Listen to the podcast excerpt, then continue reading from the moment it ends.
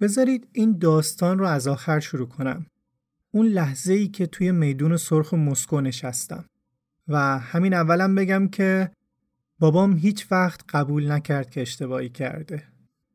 بچه که بودم به این فکر می‌کردم کاش یه ماشین زمان داشتم و برای ده ثانیه فقط واسه ده ثانیه می‌تونستم آینده رو شاید چل سالگیم رو ببینم که مثل الان توی میدون سرخ نشستم و به چیزی که می‌خواستم رسیدم. اینکه بزرگ شدم یه آرامش نسبی دارم و اینکه اون ادامه دادنا در انتها ارزشش رو داره.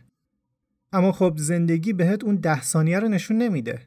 تو باید هر جور که شده توی این اقیانوس تاریک همینطور دست و پا بزنی شاید کمی جلوتر یه تخت پاره باشه. اما بعضی وقتا هم یکم جلوتر به یه ساحل می‌رسی و روی شنهای گرم دراز می‌کشی. قبل از اینکه موج بلند بعدی دوباره بکشونت توی آب و از ساحل دورت کنه. بودن توی میدون سرخ مسکو برای من دقیقا همین ده ثانیه بود. خوب یادم مونده که یه سه شنبه شب بود. توی میدون دنبال یه کافه میگشتم توی گوگل مپ تا یه قهوه و کیک سبک بخورم به جای شام که هم بودجم برسه به بقیه سفرم همین که یه سرپناهی داشته باشم چون داشت بارون نم نم می اومد. با اینکه تابستون بود ولی من چون سویشرت به خودم نبرده بودم هوا برام سرد بود. داشتم یکم میلرزیدم و راه می‌رفتم. مثل همیشه هم هدفون روی گوشام بود. خیابونم شلوغ نبود، توریست که اصلا نبود و مردمم چپیده بودن توی خونه و کافه و بار. سهشنبه های زیادی توی زندگیم اومدن و رفتن ولی اون سهشنبه شب هیچ وقت یادم نمیره. پشت سرم میدون سرخ و کاخ کرملین بود سمت چپم تالار بزرگ تئاتر بلشویی که کاترین کبیر ساخته بودش و جلوش هم پوسترهای بزرگی از تئاترایی که در آینده قرار بود توش اجرا بشه نصب شده بود و من هر بار که نگاش می‌کردم بی اختیار موزیک دریاچه قوی چایکوفسکی توی سرم پخش می‌شد و سمت راستم هم پاساژهای بزرگی بود که برندهایی که توش مغازه داشتن رو من فقط توی اینستاگرام دیده بودم. همینطور که داشتم می‌رفتم سمت کافه یه لحظه ایستادم و بعد رفتم نشستم کنار خیابون. به اطرافم نگاه کردم و همون جا بود که برای اولین بار و آخرین بار به خودم گفتم موسیو تو توی مسکو هستی. باورت میشه؟ آرزوی بچگیت. توی مسکو هستی یا؟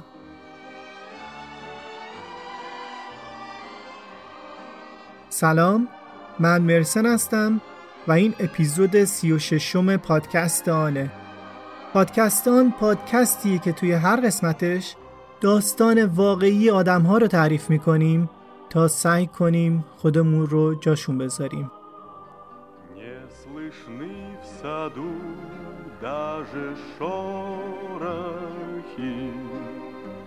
Все здесь замерло до утра. Если б знали вы, как мне дороги подмосковные вечера. Если б знали мне дороги подмосковные вечера ممنون که شنونده پادکستان هستین و البته ما رو به دوستانتون معرفی میکنید و برای داستانهایی که دوست داشتین توی اینستاگرام استوری میذارید و توی توییتر در موردشون توییت میکنید. خیلی سریع بریم سراغ اسپانسر این اپیزود. اسپانسر این اپیزود ایرانی کارته. ایرانی کارت اولش کارش رو از فروش مستر و ویزا کارت شروع کرد. اما حالا اگه برین توی سایتشون و یه پنل برای خودتون بسازین خیلی طول می‌کشه تا با همه خدماتش آشنا بشین چون خیلی زیادن و متنوعن. حالا چه بخواین یه تیشرت از آمازون بخرین یا اینکه چند تا آلت کن به رمزارزاتون اضافه کنید. ایرانی کارت توی خریدش بهتون کمک می‌کنه. مثلا از یه چیز خیلی کوچیک شروع می‌کنیم. فرض کنید فضای گوگل درایوتون پر شده. یا مثلا سئو کارین و کارتون لنگ یکی از ابزارهای خارجیه. یا طراح گرافیستین. و دنبال پیدا کردن یه راهی برای نقد کردن درآمدتون از پلتفرم‌های خارجی هستین. بازم ایرانی کارت می‌تونه کارتون رو راه بندازه. برید توی سایت ایرانیکارت.com یا ایرانی کارت رو توی گوگل سرچ کنید. با ایمیل یا شماره تلفنتون یه پنل کاربری بسازید. و ببینید از خدماتشون چه چیزایی می‌تونه بهتون کمک کنه. در ضمن اگر پادکست گوش کنه حرفه‌ای هم هستین از این به بعد اسمشون رو زیاد توی پادکست قرار بشنوید چون قرار حامی تعداد زیادی از پادکست های فارسی زبان بشن. لینکشون رو می‌ذارم توی توضیحات. ممنونم از ایرانی کارت. حامی این اپیزود پادکست آن. قبل از شروع داستان و همینجا هم بگم این داستان به هیچ وجه برای بچه ها مناسب نیست و اگر حال روی خوبی ندارین لطفا شنیدن این اپیزود رو به بعد موکول کنید چون محتواش ممکنه برای همه مناسب نباشه. یه موضوع دیگه این که در نظر داشته باشین توی داستانای اورجینالی که توی پادکستان تعریف می‌کنیم معمولا صاحب داستان از خصوصی ترین و شکننده ترین احساسات و خاطراتش میگه و از طرف دیگه نظراتتون رو توی کامنت های اپلیکیشن های پادکست یا شبکه های اجتماعی هم می‌خونه. ممنونم که حواستون به این موضوع هست. خب بریم سراغ داستان. من می‌تونستم علی باشم تو می‌تونستی علی باشی.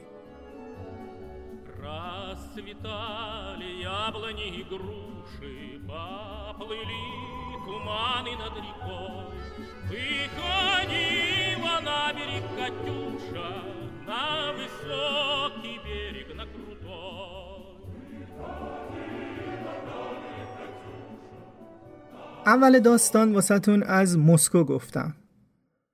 مسکو شاید برای همه حس به خصوصی ایجاد نکنه. اما برای من و شاید اکثر همشهریام توی رش یه معنای دیگه ای داره. دهه 60 وقتی من بچه بودم تلویزیون همش دوتا کانال داشت. وضعیت آنتن دهی هم اونقدر ضعیف بود که صد بار باید اون آنتن رو به چپ و راست میچرخوندی و می‌رفتی بالای پشت بوم و از اونجا داد می‌زدی خوبه و از پایین یکی جواب می‌داد که خراب شد یا دو خوبه یا برعکس که جونمون در میومد تا مثلا بتونی یه اوشین خوب ببینی یا مثلا برنامه دیدنیا یا سریال از سرزمین های شمالی.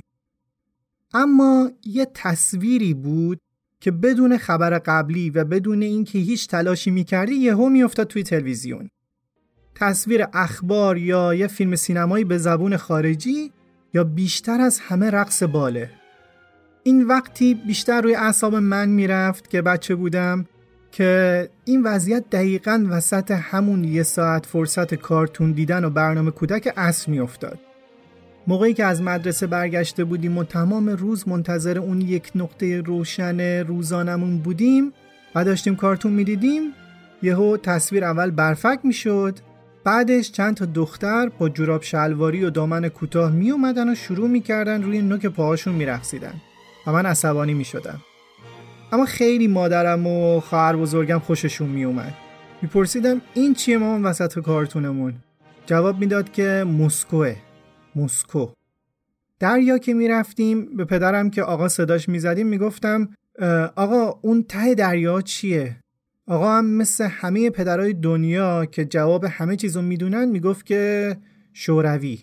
بعد من میپرسیدم که شوروی چیه؟ مادرم که می‌خواست از کلمات آشنا که من قبلا شنیده بودم استفاده کنه می‌گفت که مسکوه همون جایی که گاهی میفته روی تلویزیون. یا وقتی هم می‌رفتیم آستارا برای خرید اجناس روسی از آقا می‌خواستم که ما رو ببره کنار مرز ایران و شوروی. خیلی هیجان عجیبی باسم داشت. هنوزم داره. اون پل باریک و سربازای وسطش. اینکه دیگه اینجا آخرین قدم ها از کشورمه و اون طرف شورویه. مسکو ولی مسکو رو از اونجا نمی‌شد دید. برعکس این طرف که آستارا بود و شهر بود اون طرف فقط جنگل بود. درختای بزرگ و بلند و سرسبز. خیلی عجیب بود واسم که همون جنگل ساکت و اون طرف مرز و رودخونه دقیقا همون جایی که از توش اون دخترای جوراب شلواری پوش با زبون عجیب و غریبشون روی کارتونای ما پارازیت مینداختن. مسکو برای من تبدیل به سرزمین عجایبی شده بود که برای یه بار هم که شده باید می‌رفتم ببینمش. رشتی ها خوب می‌دونن چی میگم. سالهای سال مسکو توی ادبیات ما تبدیل به کنایه ای از آدمای پرت از موضوع شده. حتی نسل جدیدی که اون پارازیتا رو ندیدن هم به کسی که متوجه حرفشون نمیشه میگن طرف مسکو رو گرفته. اسم من علیه. خانواده به هم میگن موسیو. چرا موسیو؟ آقام به خاطر رنگ چشمم و ارادتی که به آلندلون یا همونجوری که خودش میگه آلندولن بازیگر فیلم موسیو کلین داشت به هم می‌گفت موسیو. و این اسمم روی من موند و همه موسیو صدا می‌کردن. آقام با سختی بزرگ شده بود. از بچگی مجبور میشه که ترک تحصیل کنه تا خرج خانواده رو بده. خیلی مرد با احساسی بوده. من اینطور فکر می‌کنم که اگر درس می‌خوند احتمالا شاعر می‌شد. یا استاد دانشگاه می‌شد یا سیاستمدار می‌شد شایدم دیکتاتوری می‌شد که دستی هم به نقاشی و شاعری داشت مثل استالین الان زندگی من خوب و آرومه من تصویرگر کتاب بچه هام و عروسک سازم و کارگردان انیمیشن توی یه روستا یه گوشه خلوت و بی سر و صدای گیلان یه کارگاه دارم. خیلی جای آروم و ساکتیه. بعضی وقتا فقط صدای یه گاو از دور میاد و بعضی موقع هم یه موتور رد میشه و همیشه هم پرنده ها می‌خونن. الان حس امنیت می‌کنم و تمام تلاشم اینه که یه چیزی به دنیا اضافه کنم تا شاید حال بقیه رو بهتر کنم. اما موقعی که من به دنیا اومده بودم جنگ تازه شروع شده بود. و به دنیا اومدنم هم خیلی سنتی بود توی خونه به دنیا اومدم قابله اومد آب گرم کردن و بابام همیشه بود تا همین امروز میگه که تو داشتی مادرتو میکشتی چون سرت بزرگ بود و باعث خونریزی شدی و من کمک کردم و سر تو رو گرفتم و با دست کشیدمت بیرون. من نمی‌دونم راست میگه یا نه. یا خیلی داستانهای تخیلی دیگه از زمانی که خیلی کوچیک بودم و یادم نمیاد. اینا رو می‌ذارم به حساب تخیلات آقام. و همین که نگفت ولت کردیم با گرگا بزرگ بشی جای شکرش باقیه. اما یه چیزایی هم هست که خوب یادم میاد و می‌خوام در مورد همونها صحبت کنم من بچه دوم از یه خانواده شیش نفرم به غیر از من بقیه بچه ها دخترن رشتی ها یه اصطلاحی دارن که همه بچه ها قناری در نمیان یکیشون کولکاپیس میشه البته انگار یه بار منفی داره که درباره آدمای خلوچل خانواده گفته میشه. کولکاپیس اما واقعا زشت نیست. خوشگلم هست به نظر من. من واقعا کولکاپیس اون خونه بودم. ظاهرم شبیهشون نبود. اونا تپل بودن و با چشم موی قهوه‌ای و دختر و من چش سبز و مومشکی و لاغر و پسر. برای همین آقام همیشه من رو از همه بیشتر دوست داشت. اصلا یه جایی گفته بود که هر کدوم از این بچه ها به خاطر یه دلیل معلومی به دنیا اومدن اولی به خاطر اولی بودنش من به خاطر اینکه پسر می‌خواستن سومی به خاطر اینکه رئیس جمهور اون زمان گفته بود که برای بچه سوم بام مسکن میدیم چهارمی هم به خاطر اینکه من دلم برادر می‌خواست که خب چهارمی هم دختر شد. اما موضوع این بود که بابام کلا اعتقاد داشت که پسرها رو باید یه جور دیگه ای تربیت کرد. الان واسهتون توضیح میدم.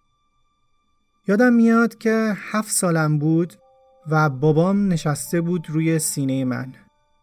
قبلش بهم هشدار داده بود که اگر یه بار دیگه اتاق تو کثیف کنی کاغذا رو به خوردت میدم من اون لحظه خیلی ترسیده بودم من و خواهرم یه اتاق داشتیم که یه تخت دو طبقه توش بود من رفته بودم طبقه دوم تخت کاغذها رو خرد کرده بودم که شبیه برف بشن و بریزم روی سر خواهرم. بابام اومد دید که کاغذ ریختم کف اتاق. اومد داخل و البته به خواهرم کاری نداشت چون دخترها رو کتک نمی‌زد. اما من لابد باید مرد بار می اومدم. منم چیزی نمی گفتم. اومد نشست روی سینم و من کاغذها رو توی دهنم می کردم و یکم صبر می‌کردم می‌گفتم که شاید رحم کنه بگه نمی‌خواد اما صبر می‌کرد که قورتشون بدم منم قورتشون می‌دادم مادرم جرأت نداشت جلو بیاد خواهرم نگران بود ولی انقدر ترسیده بود که گردن نمی‌گرفت. هیچ کس چیزی نمی‌گفت. چند تاشونو که خوردم از رون بلند شد از اتاق رفت بیرون. از نظر اون احتمالا روش درستی بود چون دیگه بعدش هیچ وقت کف اتاق کاغذ نریختم. و دیگه هیچ وقتم دیگه برف نبارید توی اون اتاق. فقط توی نقاشیان برف بود.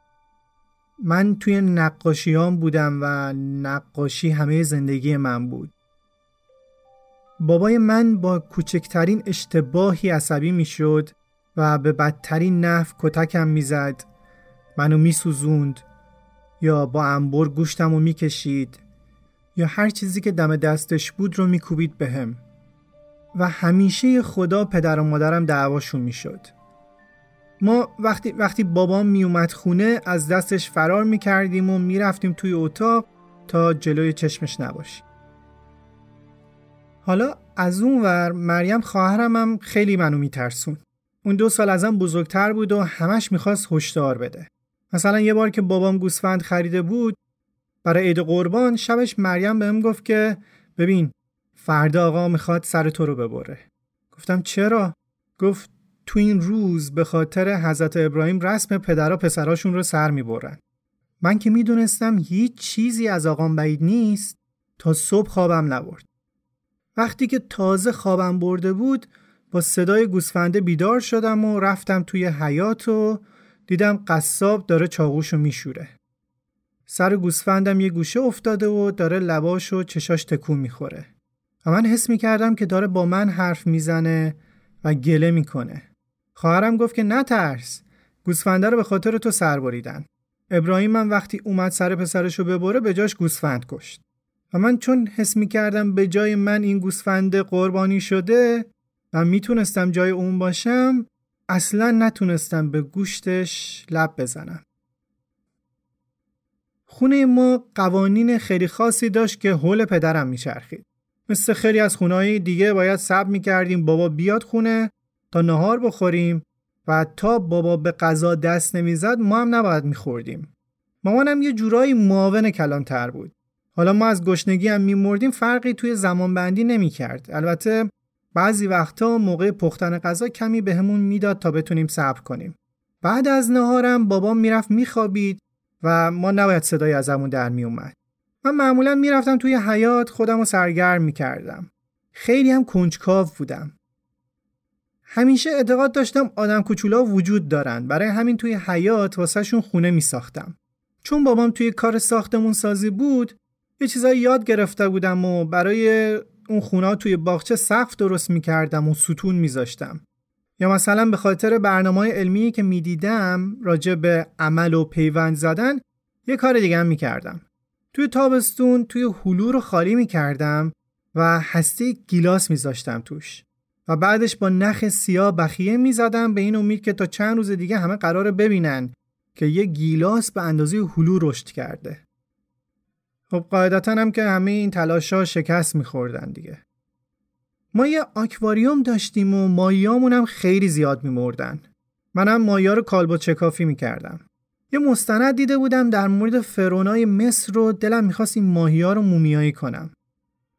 یه بار که داشتم یکی از این ماهی ها رو مومیایی می‌کردم خورده چوب جمع کردم که یکی از این جسد ماهی ها رو آتیش بزنم که مومیایی بشه. که یهو دودش زیاد شد. خواهر کوچیکم که چهار سالش بودم توی تمام روند این مومیایی کردن کنارم بود نگاه می‌کرد. یهو اطراف مومیایی آتیش گرفت. اومدم با پا کنارش رو خاموش کنم نشد. یه پارچه انداختم روش که باعث شد بدتر گر بگیره. خیلی ترسیده بودم. بابام از بوی سوختگی و سر صدای ما از خواب پرید. اومد توی حیات و فکر کرد که آتیش خیلی گسترده است و وحشت کرد. ولی هر جور بود خاموشش کرد. همسایه هم از اونور پیدا شد و پرسید چی شده و جریان چیه و اینها که حالا بابام خیلی عصبانی تر شده بود که آبرومون رفته. بابام که دیده بود خواهر کوچیکم داره کمک می‌کنه آتیش خاموش بشه فکر کرد که اصلا اون آتیش رو روشن کرده. بعد از اینکه آتیش خاموش شد بابام برگشت سمت خواهرم و کمربندش رو در آورد و شروع کرد به زدنش. من خیلی خواهر کوچیکم رو دوست داشتم. همونطور که اون داشت کتک می‌خورد رفتم خودم رو انداختم روش و گفتم که من بودم. من آتیش روشن کردم منو بزن. و بابام با شدت بیشتری شروع کرد به زدن من. کمربند محکم به سر و بدنم می‌خورد و خیلی جاش میسوخت. مامانم هم هر کاری می‌کرد نمی‌تونست جلوش رو بگیره. تا اینکه بالاخره ولم کرد. بعد بابام رفت سر کار. چند ساعت بعد از سر کار زنگ زد خونه و به مامانم گفت گوشی رو بده به علی. گوشی رو که گرفتم گفت که خوشم اومد. خیلی مردی. خیلی مردونگی کردی که پریدی گفتی من بودم. و من داشتم اینا رو در حالی میشنیدم که تمام بدنم کبود و زخم شده بود. کتک خوردن با کمربند برای من یک کتک خوردن استاندارد بود. یعنی بابام که کمربند رو در می آورد می‌دونستم حداقل با یه تنبیهی قرار روبرو بشم که میشناسمش و خدا رو شکر می‌کردم.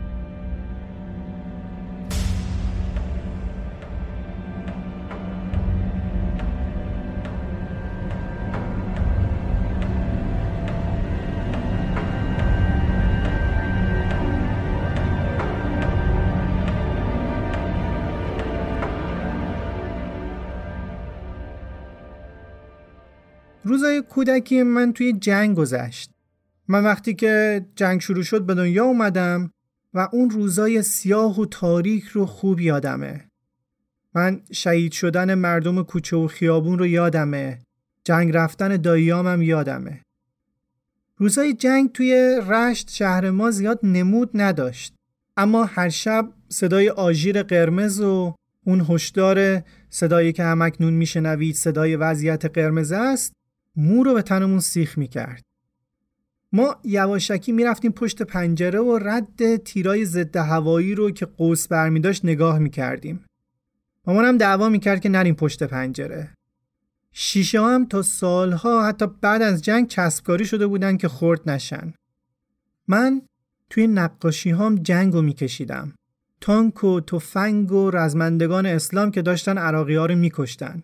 یکیشون شهید شده بود یکیشون به اون یکی کمک می‌کرد و همین طور که داشتم میکشیدمشون صداشونم با دهنم در می آوردم. نقاشی کردن آرومم می‌کرد. باعث می‌شد که وارد دنیایی بشم که درکش می‌کنم و خودم خلقش کردم. اما مامانم نقاشیامو دوست نداشت. می‌گفت بیرون از خط رنگ می‌زنم. همینطور می‌گفت که دارم کاغذها رو حروم می‌کنم. ولی من مسررانه نقاشی میکشیدم.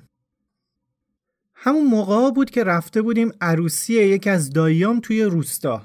یه سمت به زن و برقص بود و سمت دیگم دیگای بزرگ برنج. برنج شمالی داشتن برای شام آماده می‌کردن. یادم روی در دیگم زغال میذاشتن که برنج از بالا و پایین همزمان دم بکشه. شام برنج دودی و قیمه و مرغ بود. همه تا صبح زدن و رقصیدن و ما هم یه گوشه بازی کردیم و خیلی خوش گذشت. صبح زود که همه مست خواب بودن من بیدار شدم. اول یه کمی توی حیات سبز خونه خاله مادرم با مرغا بازی کردم بعدش یه تیک زغال که از روی دیگای برنج دیشب جا مونده بود رو روی زمین پیدا کردم. برش داشتم و رفتم توی دستشویی که توی باغ بود.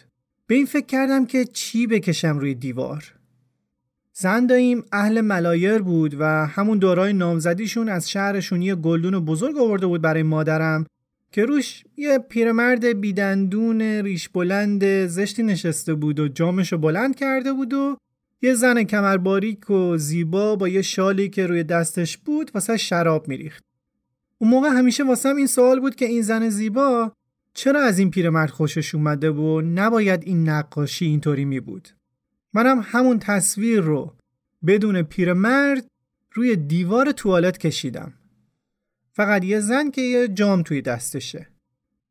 خواهرم بیدار شد رفت توی توالت برگشت و مستقیم اومد سمت من و گفت علی خیلی خری. شوهر خاله میکشتت. چه گندی زدی به توالت. اینو که شنیدم نمی‌دونستم باید چی کار کنم. چشمام گرد شده بود و یه عرق سرد روی بدنم نشسته بود. با خودم گفتم اول یه بار شوهرخاله منو می‌کشه بعد یه بار بابام منو زنده می‌کنه و دوباره اون میکشتم. مثل دزدی که منتظر بیان بگیرنش نشستم گوشه حیات اتفاقا شوهر خاله دقیقا اولین نفری بود که قصد دستشویی رفتن کرد. منم از گوشه باغ هی رنگ به رنگ می شدم. شوهر خاله آفتابه از آب پر کرد و رفت توی توالت. چند دقیقه بعد اومد بیرون و رفت سمت خونه. و دست یکی رو گرفت برد توی دستشویی و نقاشی رو نشونش داد. بعد رفت یکی دیگر رو برد همینطور یکی یکی آدمای توی خونه رو برد توی توالت که نقاشی رو ببینن و حسابی کیف کرده بود. تا شبش که اونجا بودیم هر کی رو می‌دید میبردش توی دستشویی که نقاشیم رو ببینه. منو هم نکشت.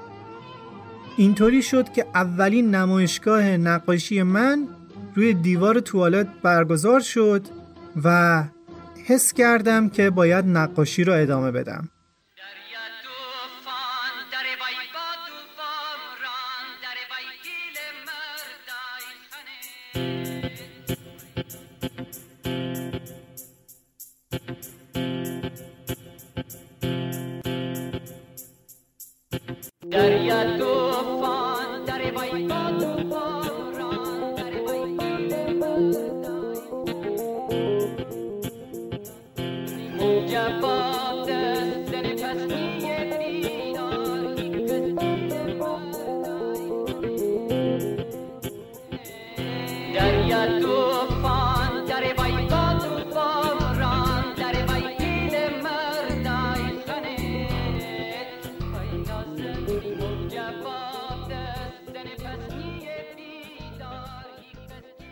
دایه کوچیک داشتم که اختلاف سنیش با من پنج سال بود. اسمش ابراهیم بود که ما با لحجه گیلکی ایبی صداش می‌کردیم.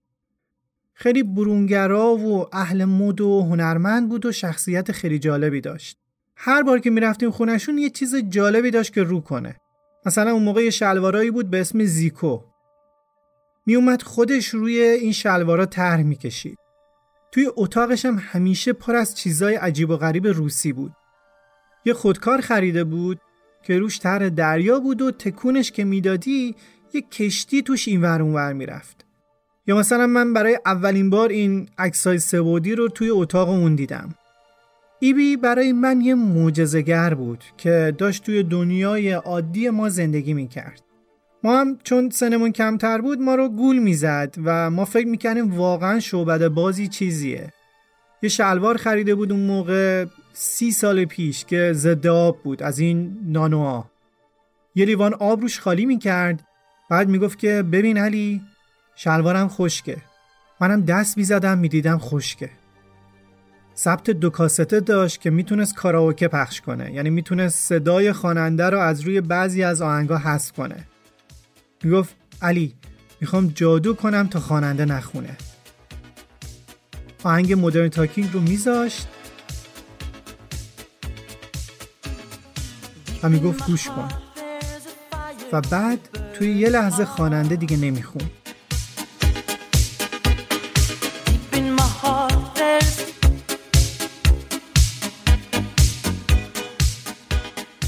و من هر دفعه که این کارو می‌کرد تعجب می‌کردم. توی اتاقش یه لامپ قرمز یه سمت گذاشته بود و یه لامپ آبی یه سمت دیگه که اینا یه جایی تلاقی می‌کردن و رنگ بنفش درست می‌کردن. من و خواهرم هر بار می‌رفتیم خونشون التماسش می‌کردیم روشنش کنه و سالی یه بار به همون یه حالی می‌داد و روشنش می‌کرد و من مبهوت اون رنگ بنفش می‌شدم. انگار رنگا بو داشتن واسم. فکر می‌کردم دایی هر کاری ازش برمیاد. و چقدر در عین این که خب وضع مالیش خوب نبود ولی خلاق و قشنگ زندگی می‌کرد. من حس می‌کردم می‌تونه روم خیلی تاثیر بذاره. یه بار که رفتم خونشون پرسیدم که ایبی تو چطور نقاشیت انقدر خوبه؟ من چیکار کنم نقاشیم بهتر بشه؟ اونم همینطور که داشت نقاشی می‌کرد گفت که کپی کن. یه کاغذ نازک بذار روی نقاشی دیگه و از روش بکش و از اون روز به بعد من همین کارو کردم و نقاشیم به طرز قابل توجهی بهتر شد من هیچ وقت کلاس نرفتم و می‌تونم بگم تنها معلمم ایبی بود ایبی روح هنرمندی داشت که چشمهایش رو نشون می‌داد ولی دنبالش نمی‌رفت. بی‌حوصله بود. مثل وقتی که دیدم برای اینکه خودش و مادر بزرگم سفره هفسین داشته باشن تخم مرغا رو با خودکار آبی رنگ کرده و بهش گفتم که تو که نقاشیت خوبه درست رنگشون کن جواب داد که همین کافیه ایبی زیر 20 سال ازدواج کرد و درگیر کار و روزمرگی شد و خیلی زودم از کار افتاد. ایبی توی کارخونه ایزوگام سازی کار می‌کرد. یه روز به خاطر کار زیاد و مرخصی نداشتن و و به خاطر اینکه اون روز قرص سرماخوردگی خورده بود که خواب آوره پای دستگاه خوابش می‌بره. دستش میره زیر قلتک و اون دستش رو یه جورایی از دست میده. بعد از اون انگار با همه چیز قهر کرد. ایوی که پر از ایده ها و چیزای زیبا بود انگار یهو تموم شد. از اون روز به بعد خودشو باخت جوونیشو باخت.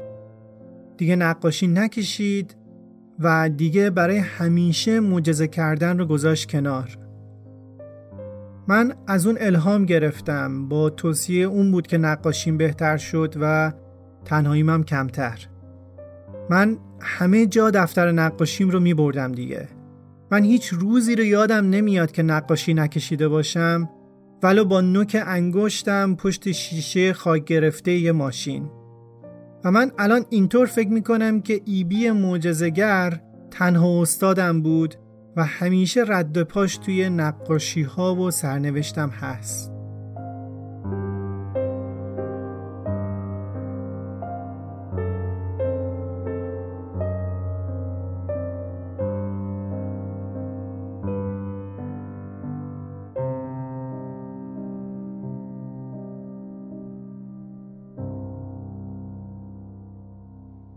از اولین نقاشی هایی که همیشه جلوی چشمم بود یه نقاشی بزرگ و جالب بود از روز عروسی پدر و مادرم که توی اتاقشون زده بودم به دیوار.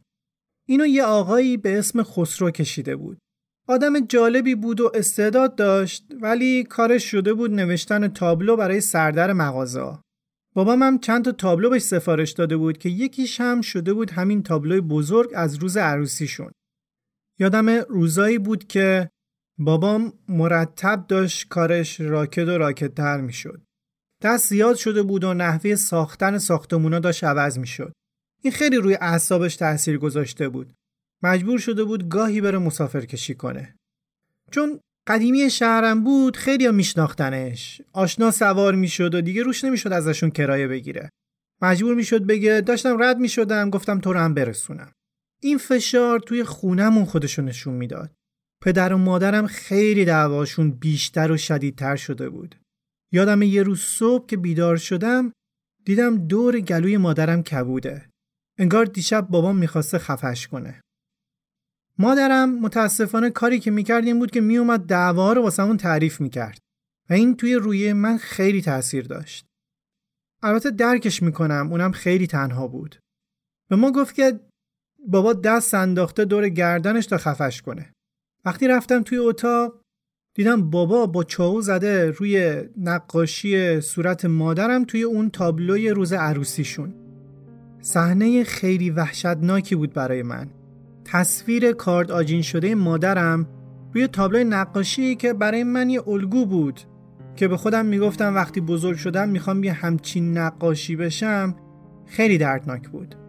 نفرت تمام وجودم رو گرفته بود ولی نمی‌تونستم کاری بکنم. و اونجا بود که من یه دوست پیدا کردم. توی گیرودار دعواها و کتککاری ها و زد و خوردها و شکستنها من با یه سرخپوست آشنا شدم.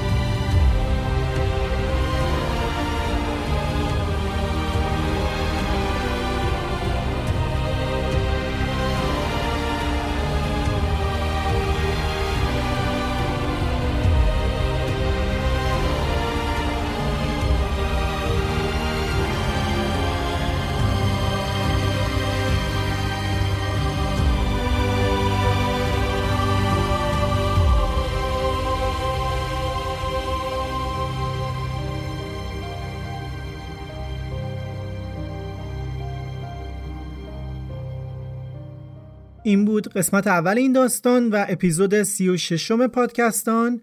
اگر توی شب انتشار شنونده این اپیزود بودین قسمت دوم هفت روز دیگه منتشر میشه.